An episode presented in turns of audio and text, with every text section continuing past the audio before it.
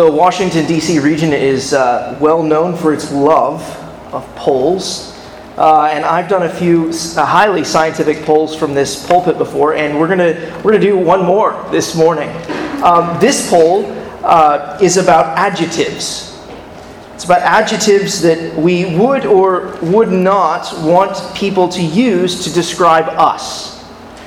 So it's, it's real simple. I'm going to say a word, uh, an adjective, and you're going to raise your hand when you hear a word that you would like people to use to describe you. Ready? Here we go. Raise your hand if you would like to be described as happy. Would you like to be described as happy? You, okay, good. All right, raise your hands if you would like to be described as angry. Okay. okay. Uh, okay. Uh, raise your hand if you would like to be described as discouraged discouraged. Would you like somebody to describe you as discouraged? Okay, how about this? Raise your hand if you would like to be described as content. I do. I want to be described as content. Okay, an- another one. Would you like to be described as helpful? Helpful. Yeah, good. Okay, now raise your hand if you would like to be described as jealous. No. Yeah, so that, that's interesting. Not obviously, not quite as many people uh, wanted to be described as jealous as wanted to be described as happy or helpful or content.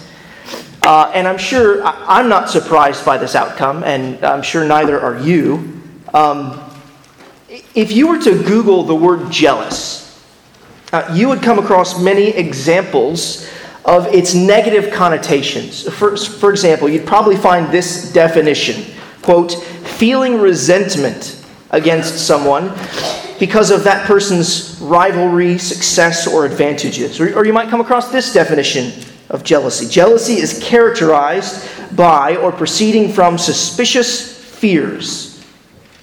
By and large, our culture presents jealousy as an undesirable character trait.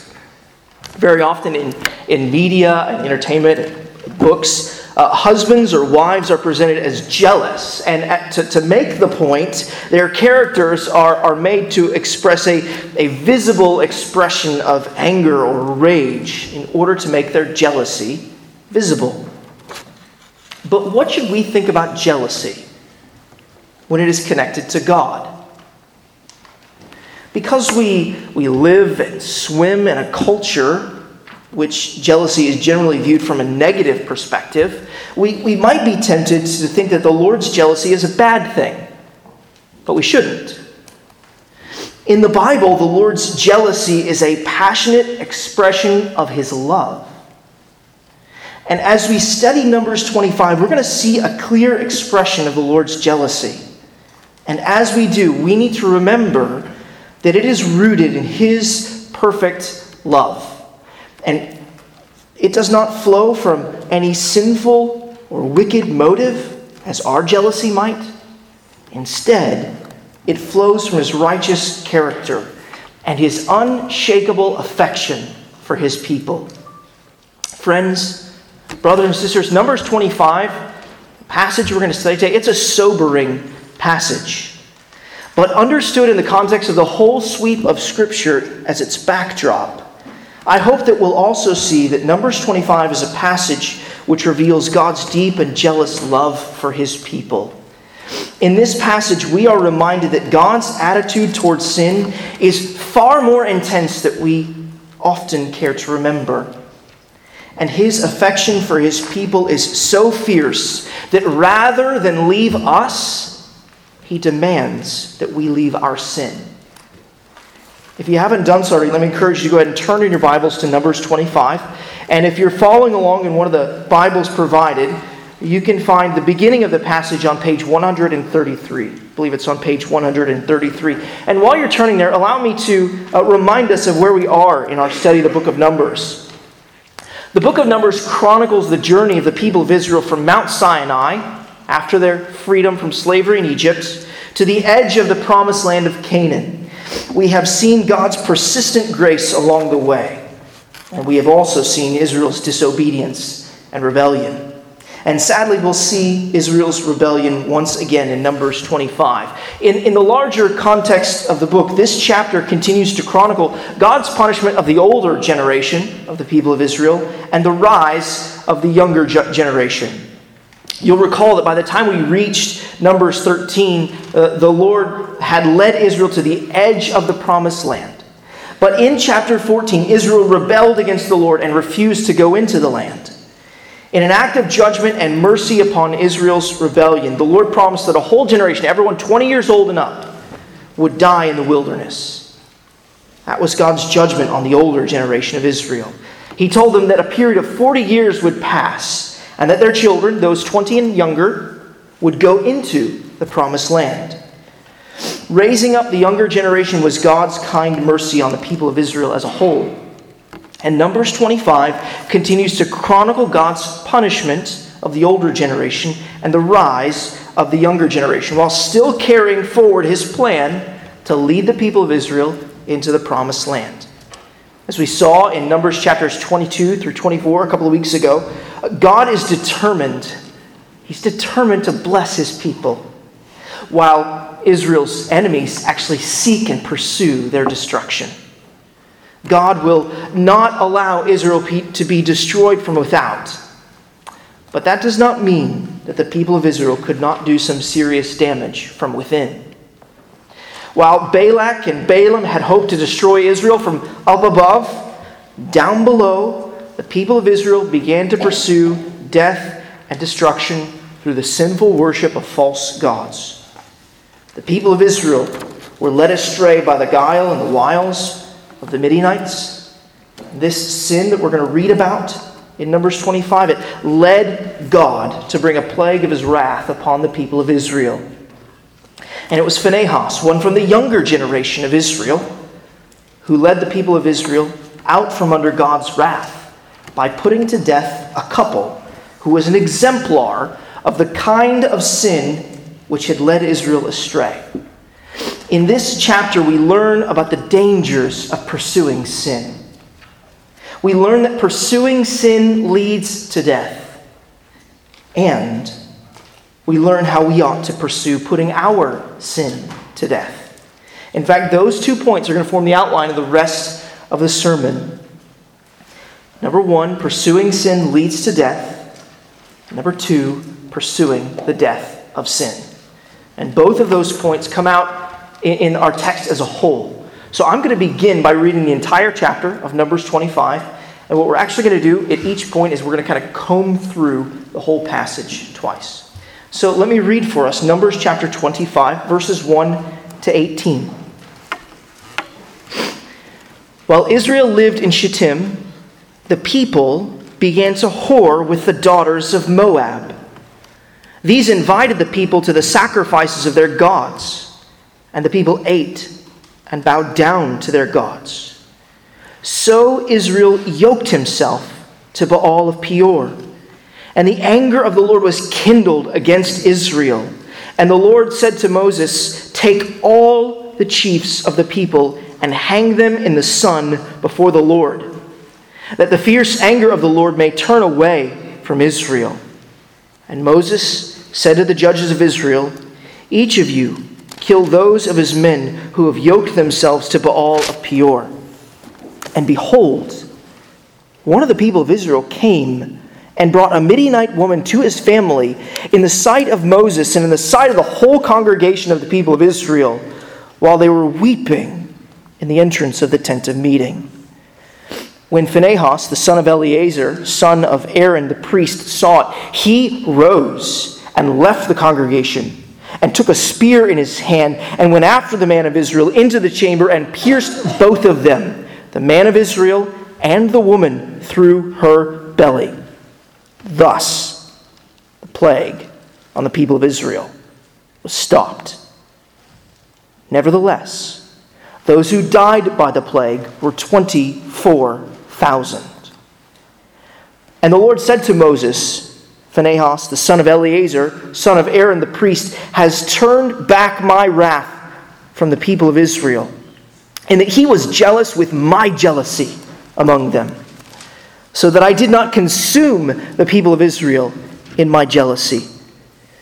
Therefore, say, Behold, I give to him my covenant of peace. And it shall be to him and to his descendants after him the covenant of a perpetual priesthood, because he was jealous for his God and made atonement for the people of Israel.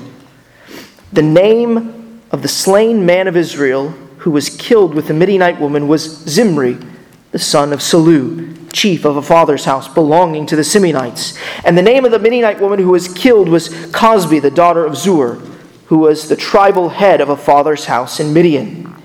And the Lord spoke to Moses, saying, Harass the Midianites and strike them down, for they have harassed you with their wiles, with which they beguiled you in the matter of Peor, in the matter of Cosbi, the daughter of the chief of Midian, their sister, who was killed on the day of the plague on account of Peor.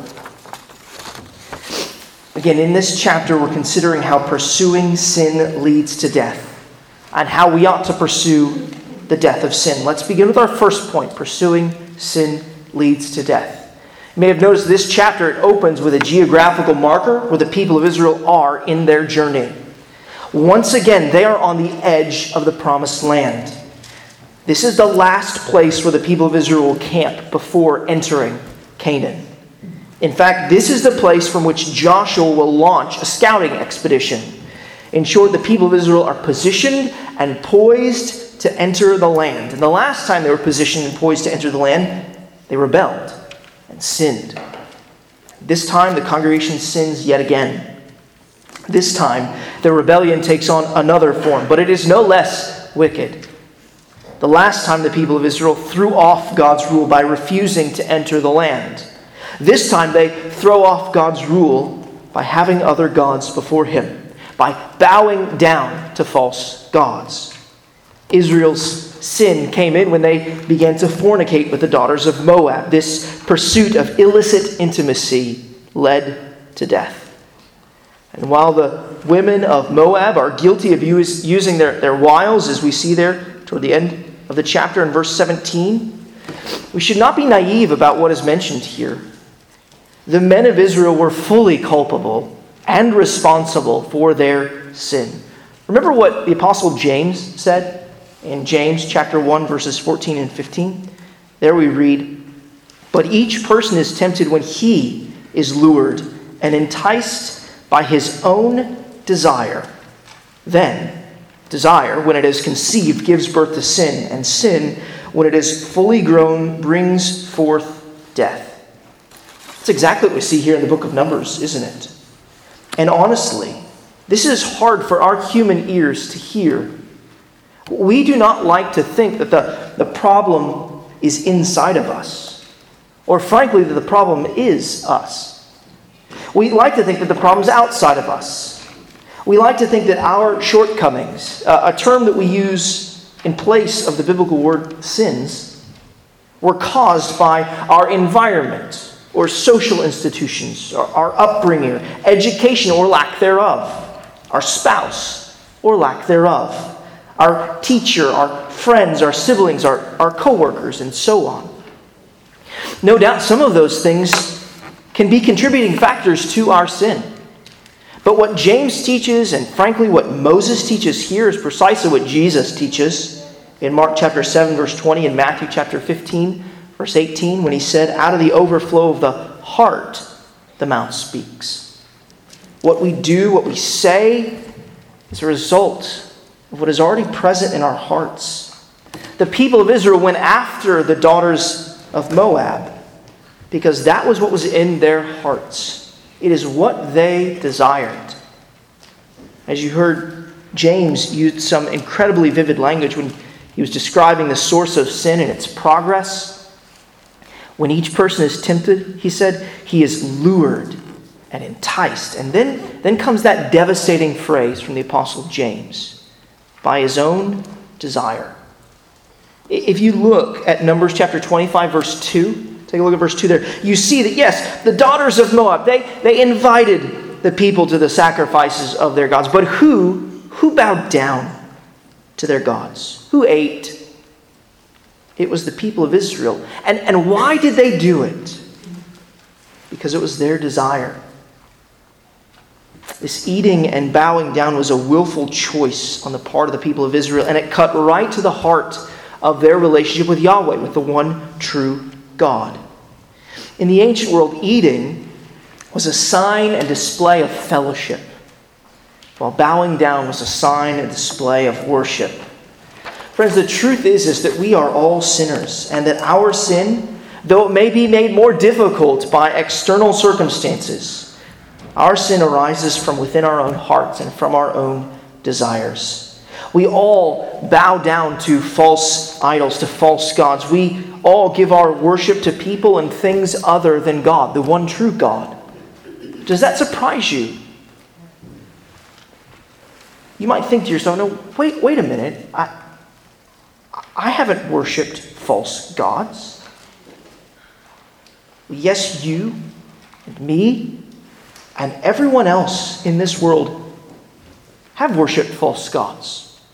A false god or, or, an idol, as the Bible sometimes calls them, is anything that we make into an object of worship that is not God, the true God. We, we bow down to these idols. Now, they, they might not have been the, the Baals or the Ashtaroth or, or Allah, but we've all worshiped false gods. We bow down to these false gods. We order our lives around them. We obey them and serve them because they, we think they will give us what we want security or identity or power. And ironically, these false gods enslave us and rule over us. These False gods are usually often a good gift of God's creation that we have misused. The most common false gods that we come up with are, are usually money, physical intimacy, and power. But the reality is that anything can be a false god. Anything can become something that we wrongly give ourselves to and consider more important than the one true God. False God is, is anything that consumes our affections for God and shoves him out of place. A false God can be something as mundane as comfort. It can be something as wonderful as your family or your children. It can be something as human as another person whose approval you are desperate to have. It can be something as prideful as wanting to be the smartest guy in the office, the, the best mom on the block, or the most spiritual member of the small group. You worship the feeling of pride that you get when you receive the attention you're seeking after. In his book uh, entitled Counterfeit Gods, Tim Keller makes the case that we, we might be able to identify our false gods by examining what our minds kind of relentlessly and most easily turn to in our quiet moments. What, you, what are your thoughts kind of effortlessly turn to when there's nothing else demanding your attention. One or two daydreams are, are not necessarily an indication of an idol. Ask rather, Keller writes, what do you habitually think about to get joy and comfort from in the privacy of your own heart? What, put it differently, what makes you say, if, if only I had this, or if only this were different in my life? What is your if only? That is possibly the image you've carved out, the idol and false God that your heart longs to worship. We shape our lives around these false gods. That's how we bow down to them and worship. And the truth is, is that we were made to worship and to have fellowship with God. The answer to worshiping false gods is not to stop worshiping, for we will worship something or someone. Above all, the answer to false worship is for our good and gracious God to mercifully awaken us to the prospect of His judgment, to awaken us to the fact that pursuing sin leads to death, to awaken us to His love for us displayed in Jesus Christ, for God to change our hearts and to glorify Him.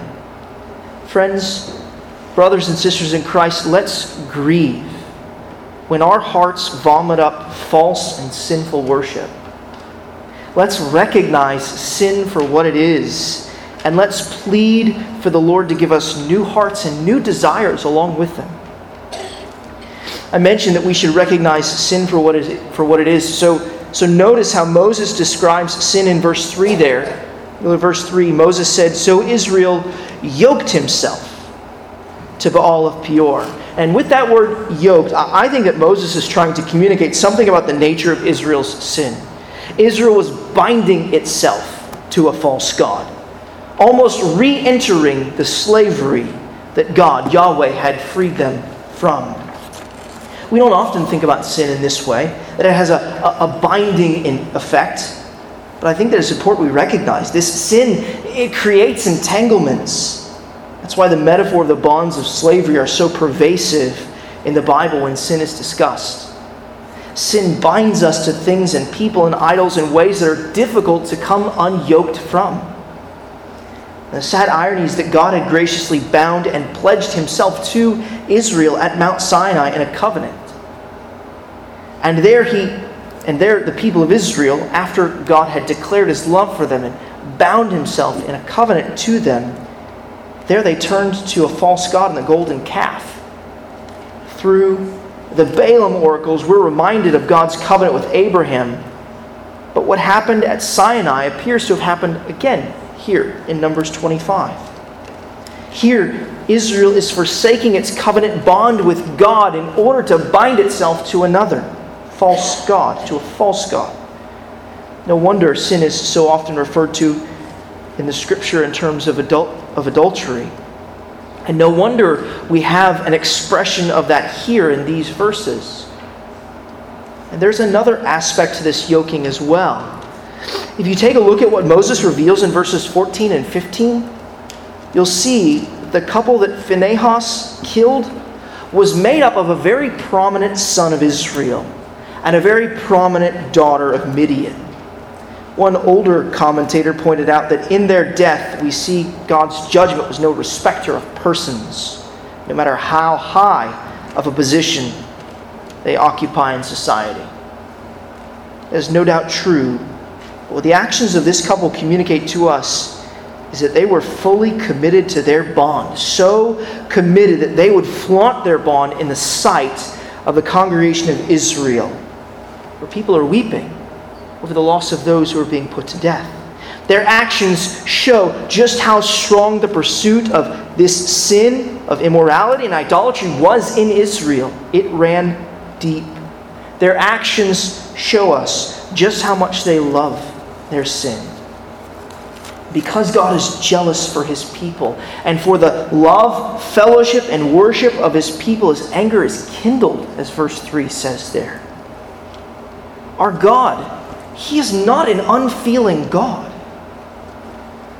He has a real relationship with his people, which he really interacts with them in time and in space the Lord became angry with his people, not merely because they violated the first and the second and the seventh commandments, but because they loved their sin more than they loved him. At the very place where the Lord proclaimed his love for his people, through Balaam's third and fourth oracles in Numbers 24, the people of Israel in Numbers 25 proclaimed their love for their sin. Israel passionately pursued sin, and so the Lord commanded Moses to pursue the leaders of Israel for punishment.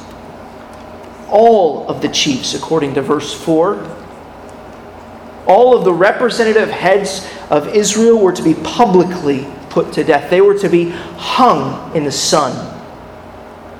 The wages of sin, as the apostle Paul says in Romans 6:23, is death. Phinehas put the sinful couple to death, verse 8, but not before 24,000 people in Israel died, verse 9.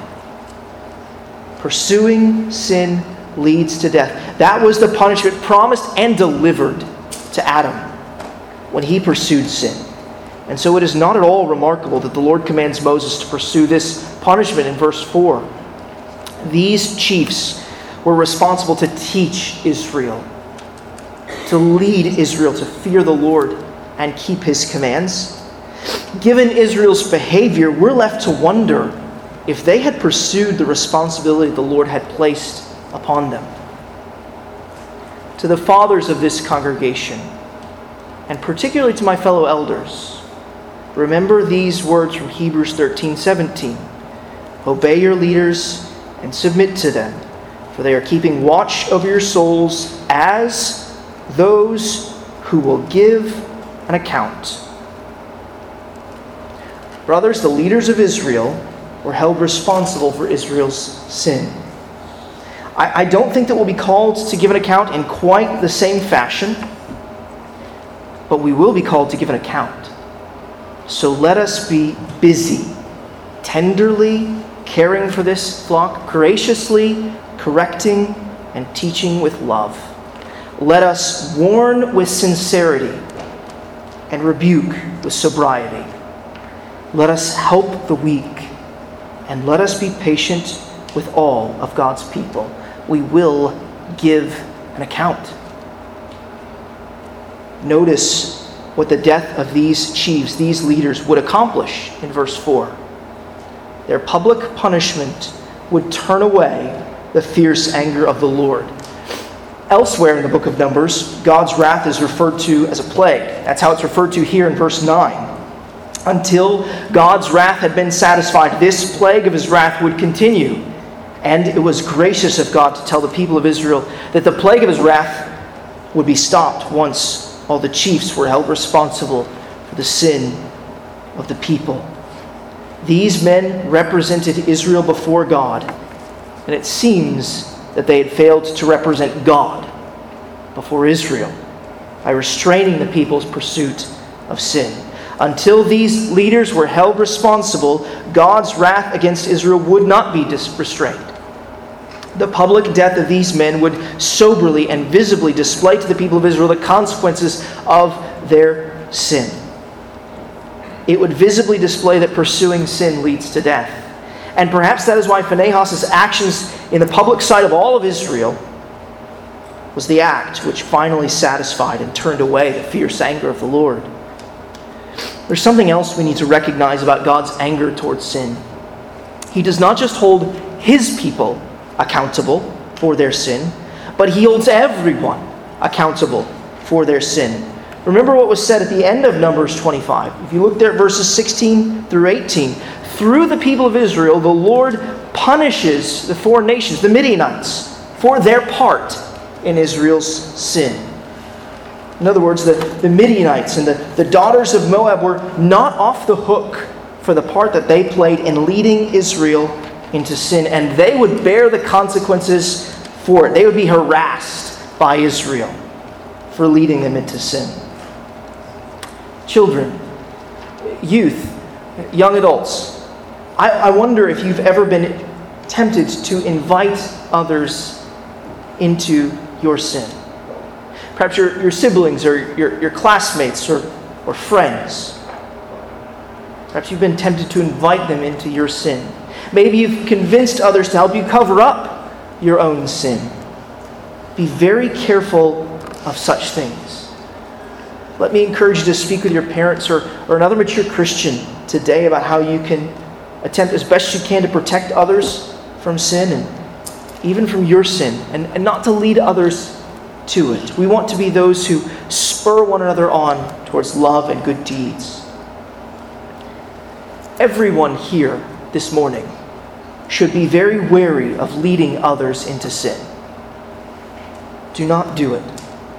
Puritan minister William Gurnall, Gurnall wrote a hefty book entitled The Christian the Complete Armor.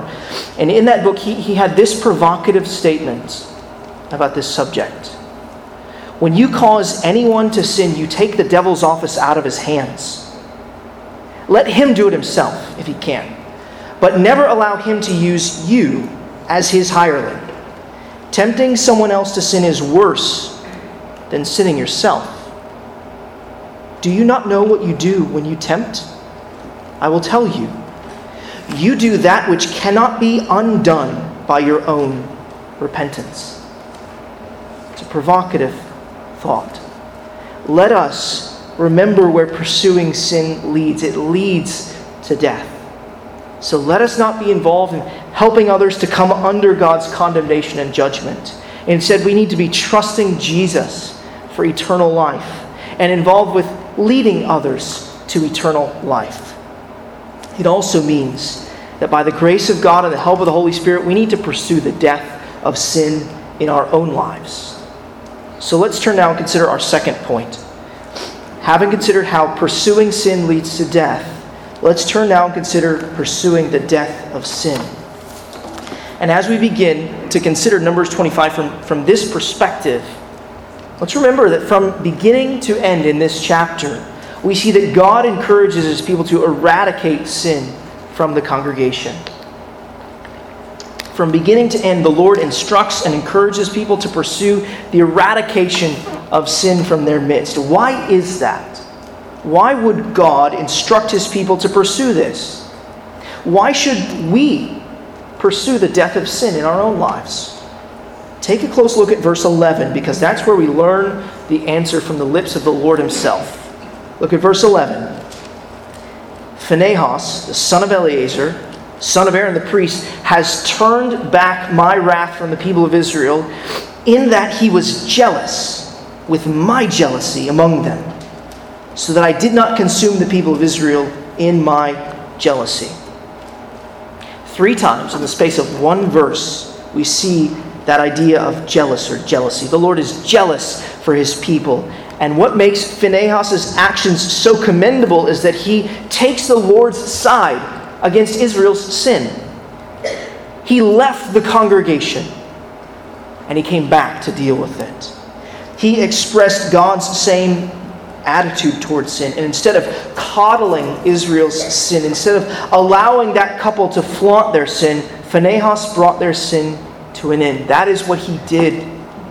But he did it because of something that was already true about God namely, that God is jealous for his people.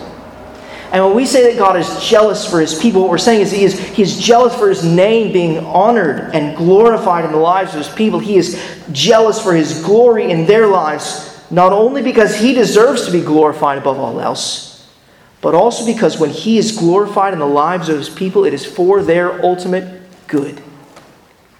Instead of being disgraced and dishonored and despised in the lives of his people, God desires to be esteemed as holy, worshiped, honored, and adored. And it is only right that he is, for he is almighty, most pure, most wise, most holy, most free, and most absolute. He is most loving, gracious, merciful, long suffering, abundant in goodness and truth, forgiving iniquity and transgression and sin, and he is the rewarder of those who diligently seek him. As one believer has said, if all the world were print, we could never hope to catalog the perfections of our triune God.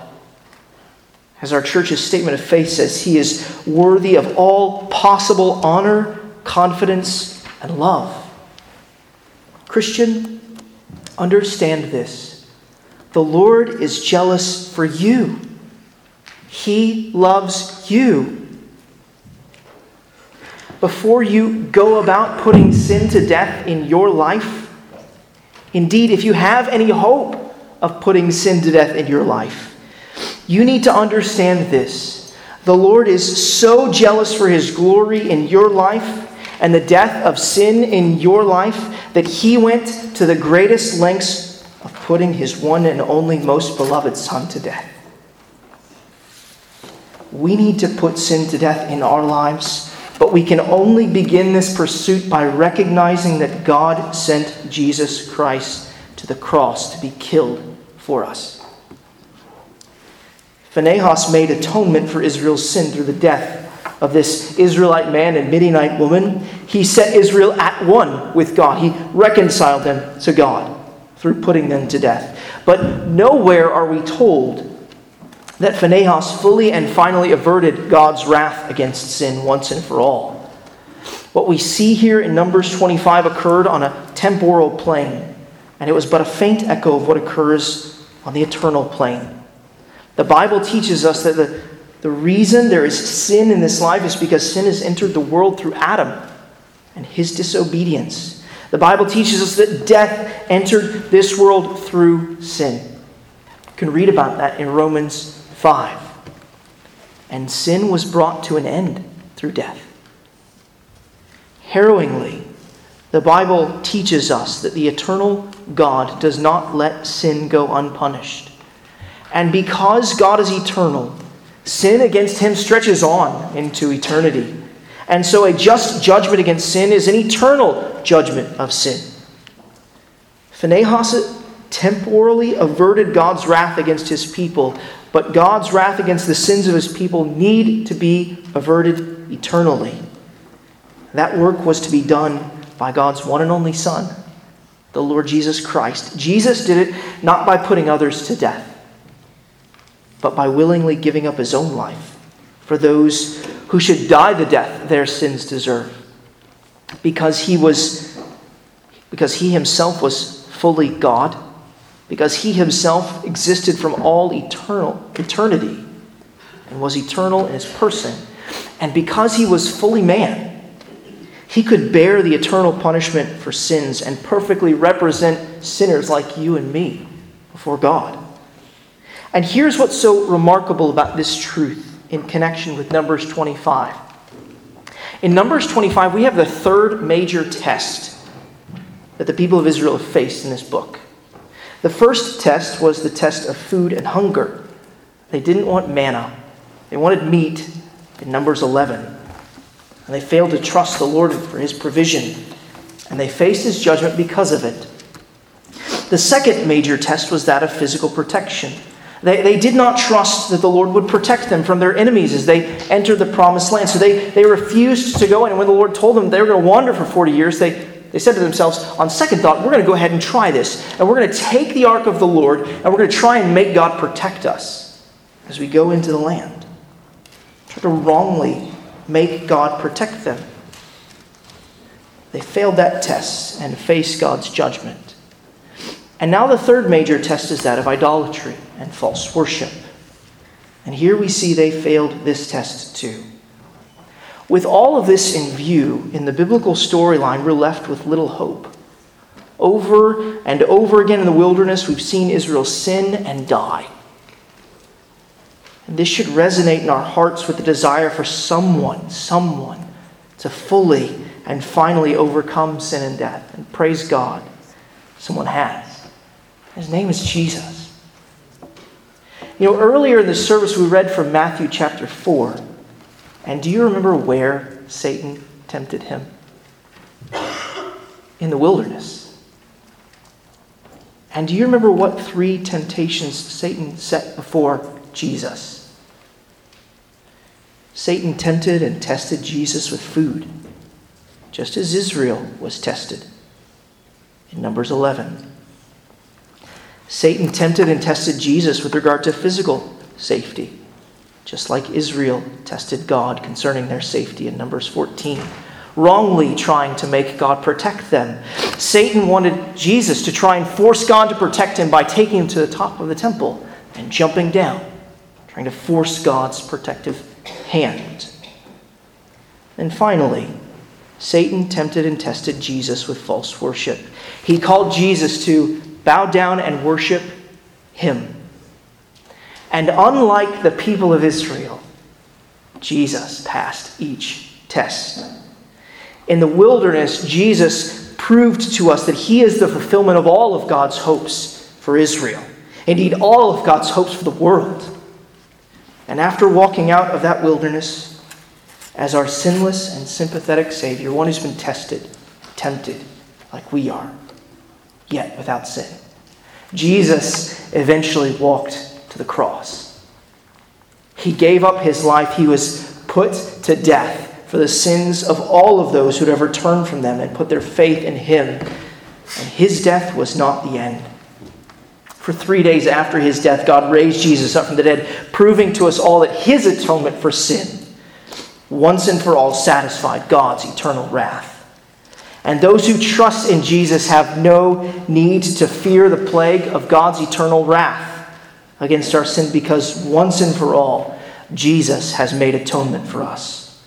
So, friend, if you are here this morning and you haven't put your trust in Jesus for your salvation from God's wrath, then right now, I want to invite you to turn from your sins and put your faith in Jesus Christ. Believe that He lived for you the life that you and I have not lived. We should have lived, but haven't. Believe that He died for you, the death that your sins deserve. Believe that He lived every moment jealous for the glory of God, and that He died in perfect, sinless obedience to God.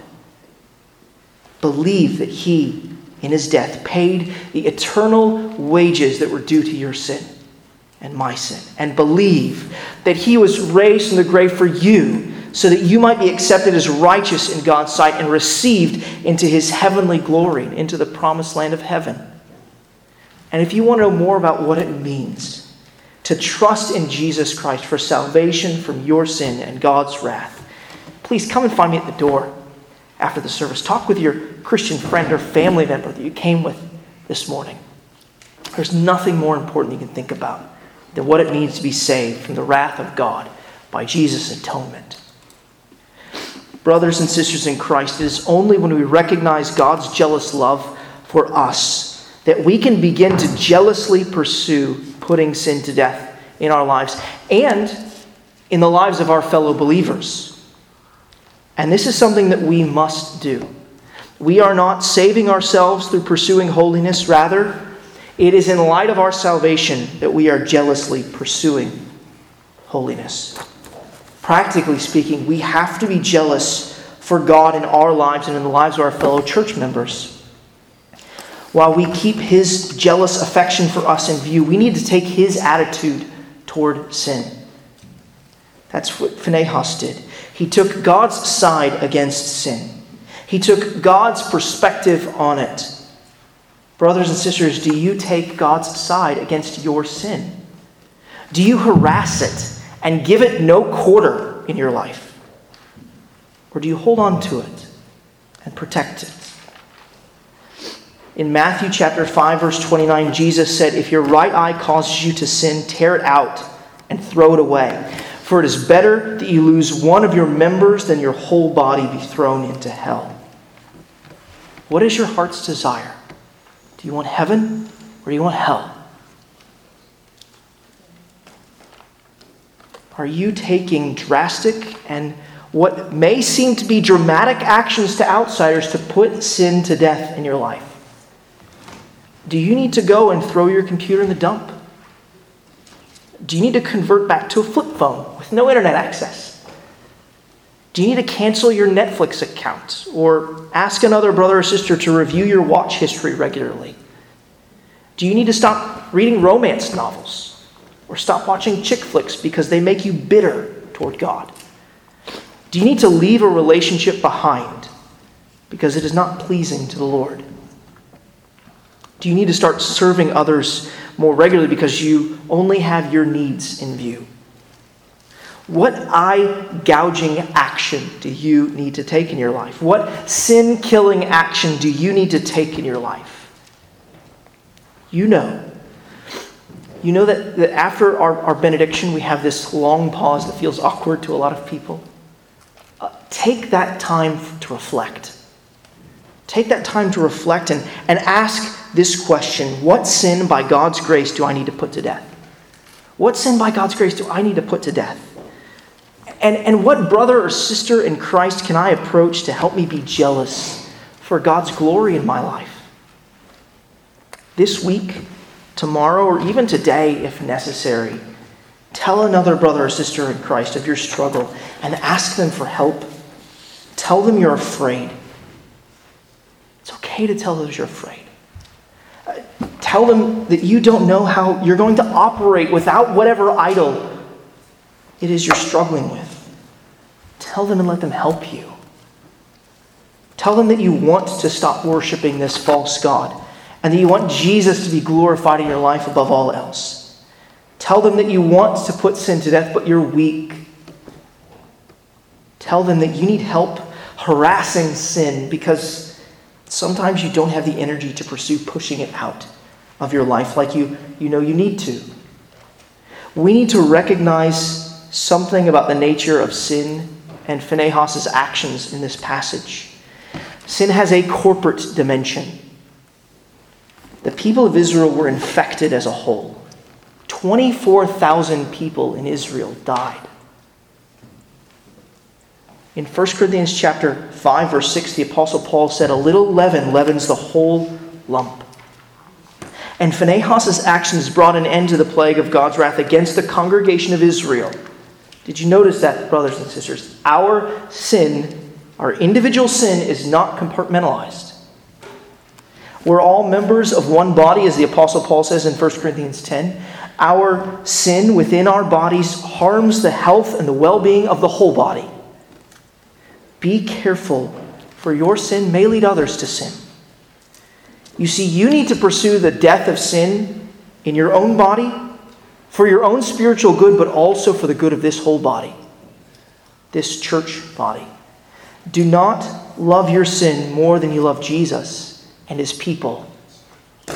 Your life as a Christian is not as individualized, compartmentalized, or as privatized as our Western culture would like you to think.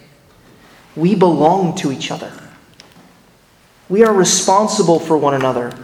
And if you think to yourself, this is, this is my struggle, it's, it's personal, it's private, I can handle it on my own, I'm going to have to handle it on my own, then, brother or sister, you need to come to understand that because the Lord Jesus is so jealous for his glory in your life and your good, that he's going to crush your idols.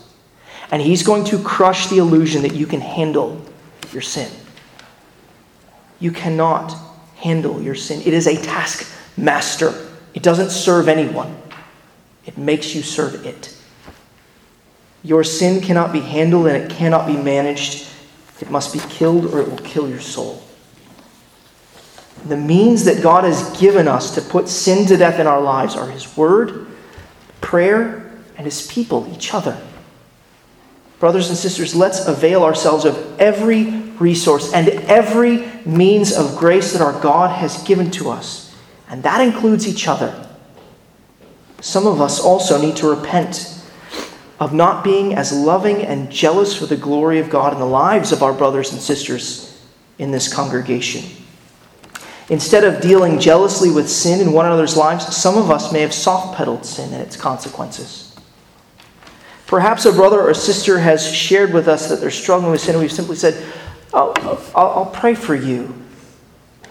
We absolutely should pray for one another, but we also have to walk with one another and help one another. We have to be willing to lay down our lives for one another and love one another as the Lord Jesus has loved us. Instead of saying, I'll pray for you, Perhaps we should say, I'll pray for you, and we need to reorient the rest of our day or the priorities over the course of the week so that we can help our brother or sister come out from under sin's yoke. We've got to do this for one another because we know where sin leads. It leads to death. And how unloving if we don't give ourselves to see our fellow brothers and sisters diverted from that path. We need to learn from Phinehas, and we need to follow his jealous example. And this is where I want us to conclude. Let's remember that Phinehas' actions brought God's wrath against the people of Israel to an end. And because of that, the story of Numbers continues. In other words, his actions were part of God's divinely ordained means of seeing to it that the people of Israel finally made it into the promised land of Canaan. Phinehas' actions were necessary to keep the people of Israel from dying in the wilderness. Phinehas' actions of putting sin to death were necessary for the people of Israel to live and to finally live in the promised land of Canaan. Our jealousy for God's glory in our own lives and the lives of our fellow church members, our brothers and sisters in Christ, is part of God's design in making sure that we all make it safely home to the promised land of heaven. In fact, it is part of His grace, His jealousy, and His love for us. And so may we rejoice in His jealous love for us and have His jealous love for one another. Let's pray together.